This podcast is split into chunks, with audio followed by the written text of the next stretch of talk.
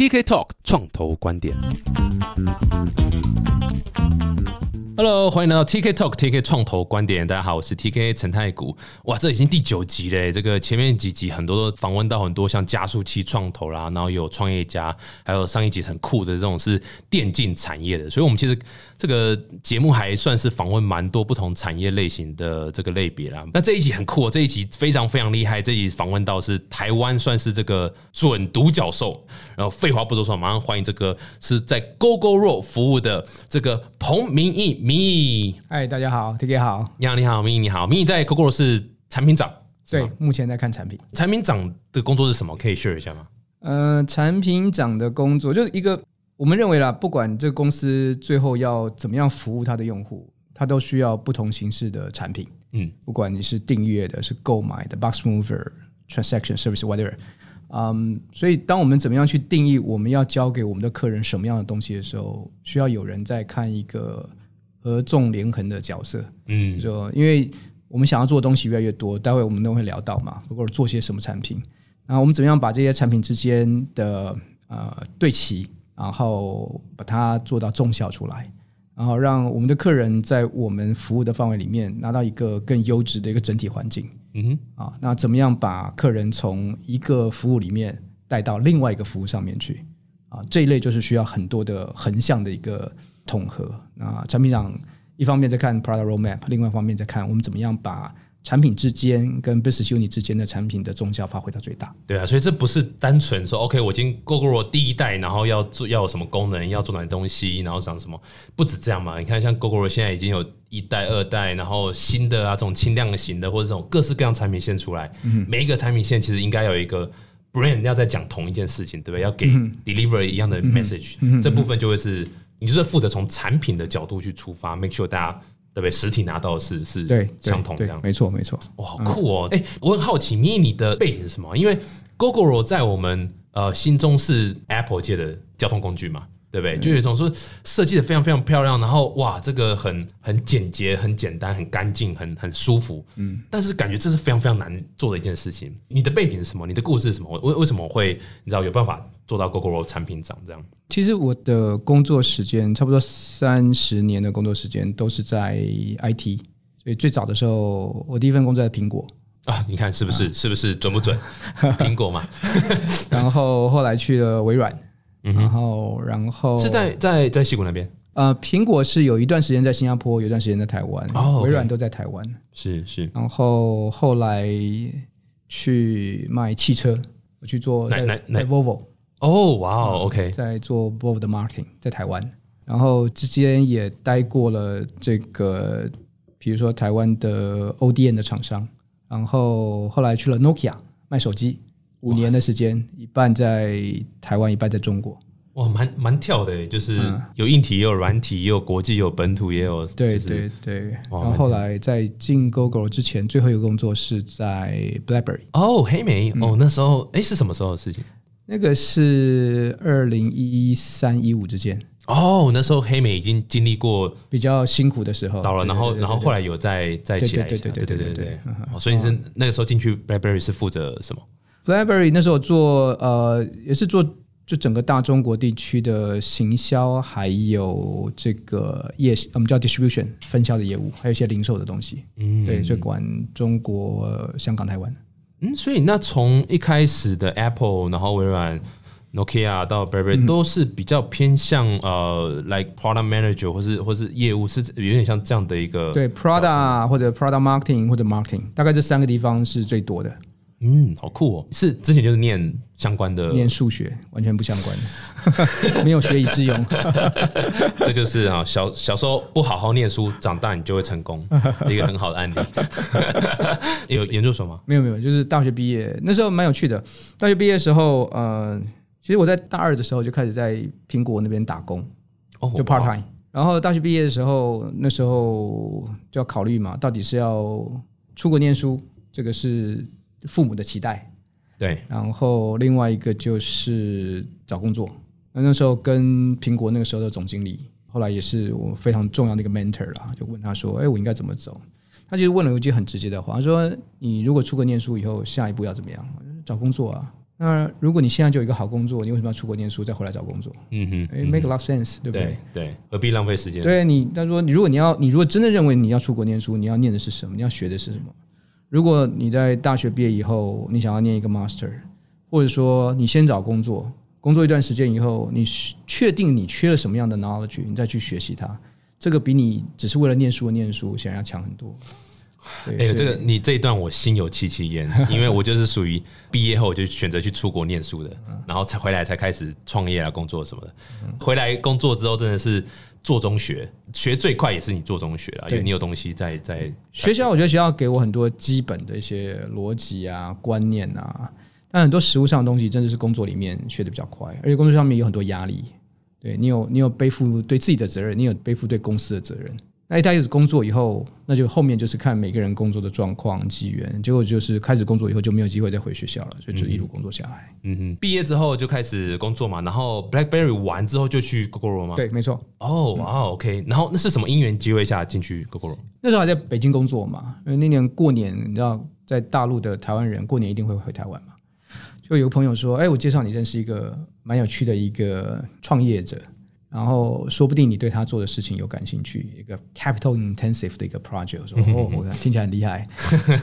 听到 capital intensive 就对对对对对对，很厉害。对，然后就机会碰到 Horace，就是 Google 的 founder，跟他坐下来，我就一聊，就话匣子就打开了。然后我就觉得说，哇，你想做的东西是很多人第一个可能不会去想的啊，第二个就算有想，也不见得会在台湾去实践它的。第三个就是说，我们做东西也好，做产品也好了，做商业也好，除了自己的功成名就，公司的功成名就，你是不是希望有一天，当你年纪比较大了，比如说七十岁、八十岁，你回首的时候，你会发现你留了一些什么东西对的，留在这个环境里面，在这个世界上，它可能不是你赚了多少钱，它不是你有几栋房子，而是你真的改变了一个城市的样貌，你留一个更好的地球。给你未来的子孙，这是他那那天跟你讲的。对啊，我们在谈的就谈到大概这个 level，就是我们在讲说，有一天我们希望我们去猫空上面喝茶的时候，看到整个台北市的改变，我们有其中贡献一份力量。其实我们在我在外商公司待了很多年，我刚刚讲每个公司基本上都是外商嘛，哈啊浮浮沉沉啊，然后总是替人家为人作嫁。因为我把 Microsoft 做的很好，苹果做的很好，BlackBerry 做的很好，Nokia 做的好，Vivo 很好，没有这样，Still 别人的 brand。跟我们没有什么关系，我们就是打工仔嘛。对对，那为什么不去做一个可以让自己的品牌、自己的土地能够受惠的一个东西？所以有点那种落叶归根，我不知道对不对啦。但是 我真的觉得说，哎，根在这边，我们把事情做好。很多东西，呃，在你在外商公司，你就说上行下效嘛。上面告诉你做什么，你在每个国家里面就把它做好。嗯哼，啊，我们就是负责耕田的那群人。但如果你可以换一个角度，如果我们有个东西可以在这边做好，然后把它传播到其他国家，我是觉得那个区分更高了。而且这是呃比较少出现在台湾的 case，相对比较辛苦，对，相对会蛮辛苦。可是如果真的做出来，成就感会非常非常好，而且真的意义是蛮蛮大的。对对对，哦，蛮厉害的。所以人家说，你做你自己喜欢的事情，或做你自己快乐的事情，其实是会年轻的，所以真的是比较不会累。哎，那个呃，Google 的那个长官有听到吗？你一说他不会累，可以加一点 loading。没有，但是真的是感觉你，所以你从那个时候，那时候是哪一年？二零一一零一一是不是？一哦，那时候一四一三一四年的时候，哦，一三一四，对，所以从一三一四到现在一九，就一直都待在 Google，中间有离开 Google 一段时间。为什么你这个叛徒 刚讲那么开心，就最后离开了一下，去哪里了？呃，我离开 Google，后来去了那个 MediaTek 一段时间。哦，OK，OK，呃，可以知道为什么吗？Google 从开始卖车是一五年嘛，嗯但是我在我一三年进来嘛，一三到一五在做，然后一五真的开始卖啊，一六年年初的时候，那时候 Google 碰到我们自己碰到一些瓶颈，新的车款较好。卖的不错，如果用同价位的车款来讲，可是那个跟我们预期做一个 startup，我相信你很清楚，创业这件事情，它有一个画一个大的 picture，对，啊，跟我们想要，对对对，跟我们想要做那个事情，还有一个非常大的一个 gap，那怎么样去 minimize the gap？那你讲就是那个第二第二代那个。Google One，那时候 Google One 出来，Google Two 还没有出来的时候，OK，对，那所以大家都觉得很棒啊，哇，台湾出一个厂商可以做很厉害的东西啊，然后怎样怎样怎样，可是实际上因为机车是一个蛮庶民的产品，不不像汽车，汽车啊，你从五十万卖到五千万都有产品，不同人去买。嗯，机车如果我们把红牌、黄牌先排除掉，就是所谓的普通中型机车，它就是一个蛮窄的一个 price band，在这个 price band 之内，很多人在买它，那把它当做交通工具。嗯哼，所以我们在这个 price band 里面有拿到我们自己的一个 position，比如说在同一个价位带能够跟我们比的，大概就是 Vespa。卖的比 Vespa 多，听起来已经大胜了。嗯，可是卖的比 Vespa 多，没有办法改变世界，没办法改变地球，差太远了。所以那时候我们有蛮多的内部的一些挣扎。这时候跟 Horse 聊嘛，说其实我觉得在那个时间点，我们缺乏的不是想法，反而是行动。所谓的行动是说，就是因为 Google 汇集了不少的人才啊，我我可能不算，但是我相信别人都是人才哈。当我们现在坐下来谈的时候，大家用不同角度来讨论一件事情，都很好。但是因为你不是在复制一个别人曾经做过的 business，所以并没有所谓的 best practice，或者说我认为的就是对，我的经验告诉我就对，因为我们正确答案。对对，我们都不是来自于这个产业，而这个产业里面也没有另外一个公司跟我们做一模一样的事情，所以在 debate 里面啊，没有全部对跟全部错。在经营或者 startup 的时候，其实最辛苦的是在对跟对中之间做确定。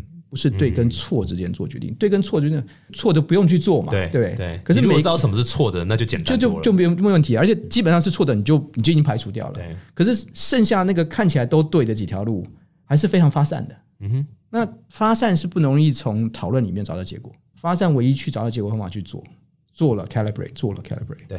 所以那时候我有跟 Horse 讲说，而且我觉得我们现在花太多时间在讨论，因为我们都很谨慎，希望可以找到最佳解。但是老实讲，我不觉得最佳解是在办公室里面谈出来的。嗯，最佳解是从外面打回来的。对，什么样的东西做了，怎么调？那与其在我们这边花很多时间准备，不如我们把这个决策过程更简单。所以我说，你可以相信我，我爱 Google 的心啊，不会因为我在哪个工作而有任何改变，因为这是 part 我我觉得最重要或者最有趣的一个生意跟产品，而且我引付了很多很年的时间。但是我觉得。短时间的离开不见得是坏事。当你需要我的时候，你只要把我手一招，我就会回来。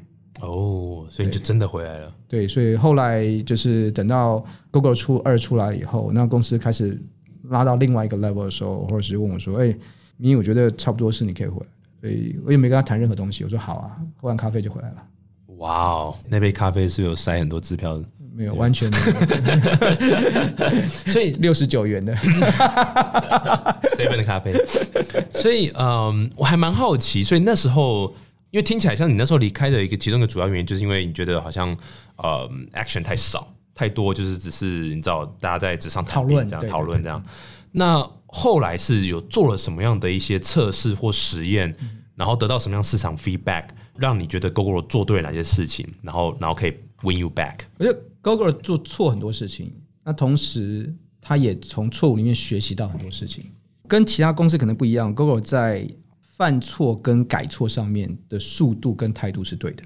我们很难去告诉人家说怎么不犯错。如果这个事情是大家都做过的，我们可以避免错误。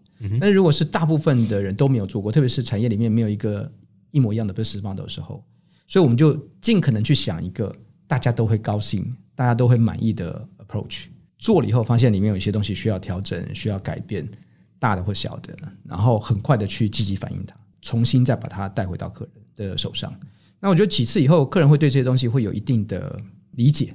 嗯哼，就说这个公司是愿意倾听消费者的声音的，这个公司是愿意解决问题的。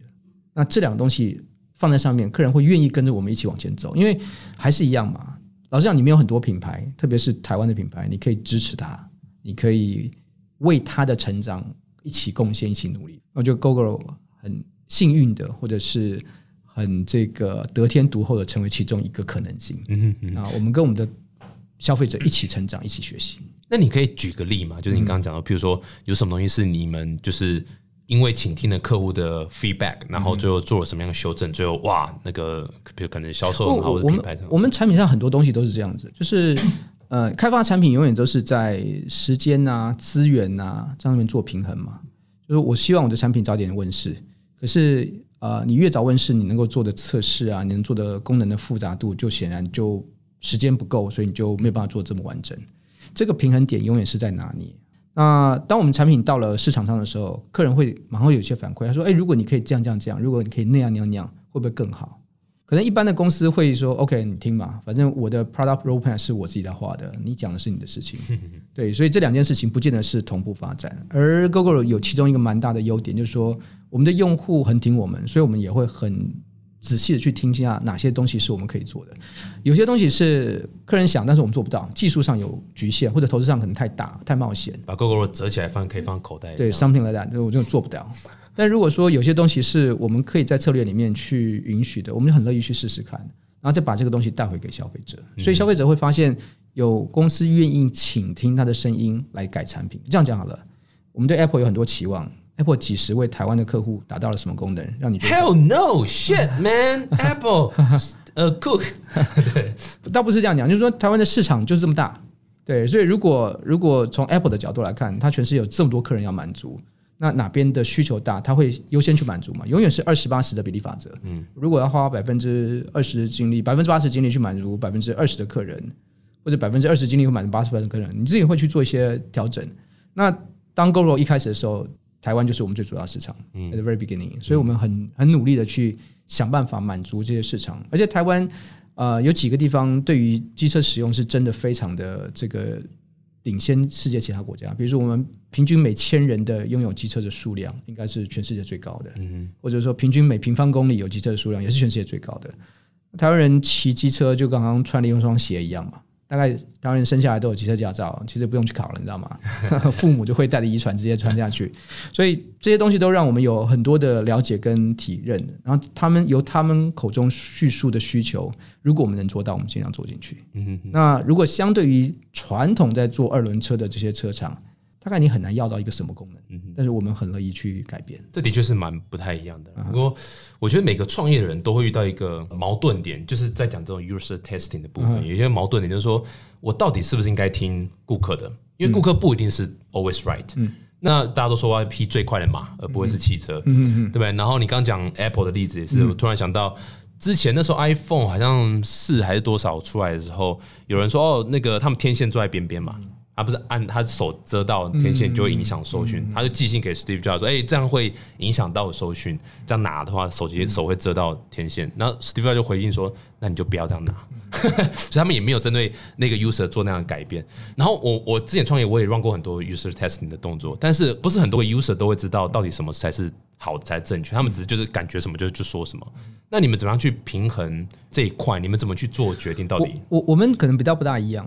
呃，我们的 roadmap 我们自己做，嗯，所以我们没有要求客户告诉我们你未来要什么。就像你刚刚讲的，其实大部分人不会去替你想清楚他要什么。但是当我们产品送到消费者手里面的时候，他开始用了，他会告诉你说这样好用不好用。嗯哼。所以一个产品的 refinement 这件事情，消费者的 input 是非常重要。可是要去定义一个划时代、超越你想象的产品的东西。不能只仰赖消费者，因为消费者要的东西有的时候是，就像你刚刚讲，我要一个跑更快的马，最好它不要吃草，可能不是我要的，或者不是我能够生产制造出来的，但是我可能有另外的方法来刺激他。消费者一旦接受了一个新产品的定位的刺激的时候，他会看到更多把那个产品做得更好的可能比较细微的东西，这些东西就是我们可以 take 的东西。所以你可以看到我们在做 Google One Two Three 的时候，其实消费者大概不知道我们要做什么产品。可是我们的 One Two Three hit 到 market 以后，我们很快在上面去增加调整很多功能，是消费者用了以后觉得说，哦，这个真的比较好用，蛮酷的，对啊，其实这的确是这样子啊。其实这个消费的 feedback 让我想到 Google 刚开始推出来的时候，那个时候我呃记得最大的 feedback 呃是价钱，嗯，就是。一就是很多人会突然变成就是哦，我是突然变电动机车魔人，然后电动机车专家就可以说啊，GoGo 我定这个价格不可能啦，死了啦，不用玩了啦，哦，好可惜哦，本来以为台湾一个很好的电动机，但这价格太愚蠢了，死定了。但是后来你们不是活好，所以你们那时候有针对那一群这样的一个 feedback 做什么样的调整吗？有啊，嗯，蛮有趣的，就是我们一开始是先开店，在呃那个信义维修那边有一个旗舰店。那我们一开始开店是第一家嘛？那第一家，对，那也是个等于花了很多时间跟力去打造一个比较能够说故事的环境。嗯好，我记得我们刚开始开店的时候没有卖，就纯粹是介绍，然后后来试乘也没有卖，所以那个时候我们一边在介绍，一边让客人试乘，一边问说：“你觉得这张产品你会花多少钱买？”嗯哼，你知道我们客人都讲说：“哇，你这东西做的太好了，什么钱我都买。”嗯，多少钱我都买。所以台湾人真的是很很会说谎，对不对？台湾人又何必说谎？为什么说谎？不是，我觉得不是说谎，说嗯，说哈跟行动啊是两个不同层次的一个的行为。对对，所以在店里面，我现在跑去看那个 Porsche。我这车很棒哎，我会考虑，我会考虑。嗯嗯。可是像我的口袋不允许我去考虑它。什么价格我都买，只要是低于两万块台币。对。所以当当客人进来的时候，很少很少有客人这样说：“我没有钱去买它。”不会有人这样讲的。但他说：“你这个东西做的不错，我觉得这算是也是一个好的一个 feedback。”我相信他同意这车子，你们花了很多心思做了一个与众不同的产品。嗯我觉得这是好事。但是要问到说什么钱才会买的时候，这个很难问，问不准的啊，没有人会给你真实答案嘛。我买得起跟我买不起，我答案都会说我会买。我干嘛要告诉你说我买不起，或者说我不愿意花那个价钱买？没有必要。那当然，我们就拿到很多的 feedback，说什么钱都会买。我说好好好好，既然大家什么都牛，我们不要太太离谱，我们就将本求利吧。嗯，多少的成本，然后就换换回来，加一个合理的利润。研发也要钱，薪水也要付，对不对？那就把它开始卖了，就开始卖了以后，我们就发现 我们跟市场的认知是个脱节的状况。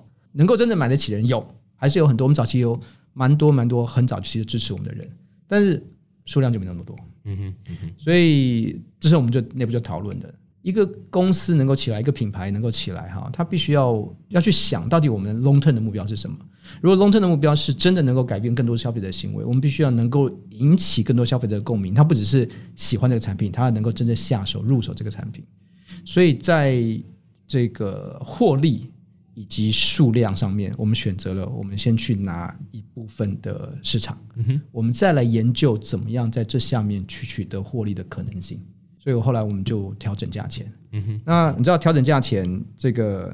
最近 Tesla 也调过一次价钱嘛？嗯哼，调了一次价钱，又所有人都全部翻掉。对，就逢因为刚刚买你就调价。对对对对。那我们我们认为早期支持我们的客人非常非常重要，不应该让他们觉得他们是盘子。嗯，对，敲也不应该是敲他们，对不对？对。所以我们就不只是宣布了调整价钱，我们全数的价差全部退还。哇！所以没有任何一台我们的早期车主认为他买贵了，嗯反而他觉得他买便宜了。嗯，因为他提早了使用一个新的产品。但是他没有多付一毛钱。嗯哼，我们那个大影是也是台湾先例吧。第一次买交通工具之后调价以后可以退钱，可以退钱的，退前面的差价，而且那差价蛮大，好几万块钱。嗯，我觉得这是一个蛮有趣的一个开始了。然后我们从这边开始跟消费者有更多的互动，有更多的理解。然后消费者也从这里面知道，这个企业不是为了来剥你的皮的。嗯哼，他是来想要做事情的。所以你看，你像。后来做了这几个呃，是不是第一代、第二代，接下来这几个都很多的悲伤客户的反应所推出的产品嘛，对不对？应该说客户有一些需求，比如说我希望车子更大，嗯哼，空间更大，价钱更便宜，更好保养，然后距离可以走更远，等等等等等。然后我们就在我们可以满足的这个平衡点里面去找到最佳解。嗯，那但是我们给它我们自己的元素，不管是设计、颜色、功能。智能这些东西，我们都想办法把我们自己有的东西加上去，所以我们去揉一个你可以为了它买单的产品，但是你也会因为它而跨出你往电动时代的第一步。对对，所以你这最新揉出来的东西，就是我们最近电视上看到一个广告，开始在主打这个 Viva，对不对？Google Viva，对啊，算是一个新的。它主要针对的客群会是什么样的客群？嗯，使用机车哈，有分长距离跟短距离两种。长距离就是说，比如说每天上班通勤，如果你住的比较远的话，那刚好可能你家里附近又不是一出门就有捷运站，所以很多人其实每天从新北、台北或者是啊桃园的市郊到桃园市中心，台中也好，台南也好，高雄一样，一个比较长距离十公里甚至十五公里的一个通勤。那也有些人使用机车啊，就真的只是。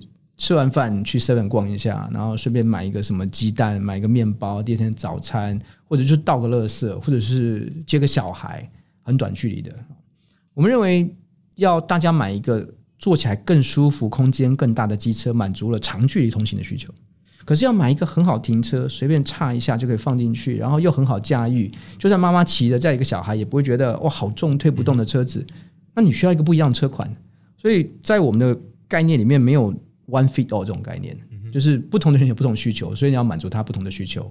那 Viva 就是一个为了短距离，为了更轻便容易使用，任何人都可以上手，看到以后就觉得说这台车我可以的那种概念的车子，我们就把它给发展出来了。像 Viva 只有一颗电池，对不对？对对，我没记错，它一颗而已。没错，所以它本来就是设计，就是就是你知道，可能就是家里到公公司，然后哎来回就这样子。对然后或者是就像你刚刚讲，可能起居买个简单买个晚餐，买个东西这样子。没错没错，就是过去要么就是走路，要么骑他车，现在你多一个可以骑 Viva。嗯哼，那这 Viva 又很好停，很好骑。呃，很耐脏，不怕刮，然后很轻松，一颗电池。然后你如果骑这种三公里、五公里的路，你可能好几天才要换一次电池。嗯，然后又买得起，就有一个好的平衡点。但软体部分是一样嘛？对不对？软体部分大部分呃有一些功能没有在 Viva 上实践了，但是大部分的，比如说这个用手机解锁啊，做一些 setting 啊，然后观看到你上个月使用的状况，这些东西全部都还是在。嗯所以它还是一个聪明的双轮产品。嗯哼，对。酷好酷！这个今天真的非常开心，邀请到 GoGo 的产品长明义啊，跟我们分享他自己个人的故故事啦、过去的经验啊，然后加入 GoGo 的心路历程啊，还有刚一路上听起来 GoGo 整个产品设计、面对市场、面对客户 feedback 的一些反应，真的蛮酷的。那下一集呢，我们会再请明义再跟我们多分享一下，呃，GoGo 最近有新的这个产品，算是呃 Go Share 对不对？是一个类似共享。呃，电动机车的概念啊，这好像这个台湾市场其实已经蛮蛮有一些人在做的类似的东西。他怎么看这个市场，这还蛮酷。然后包括 Google 的未来的这个公司的发展啊，还有一个台湾的创业环境的一个分享。下一集我们再期待民意分享更多的很酷的一个观点。谢谢，谢谢，我们下下周见。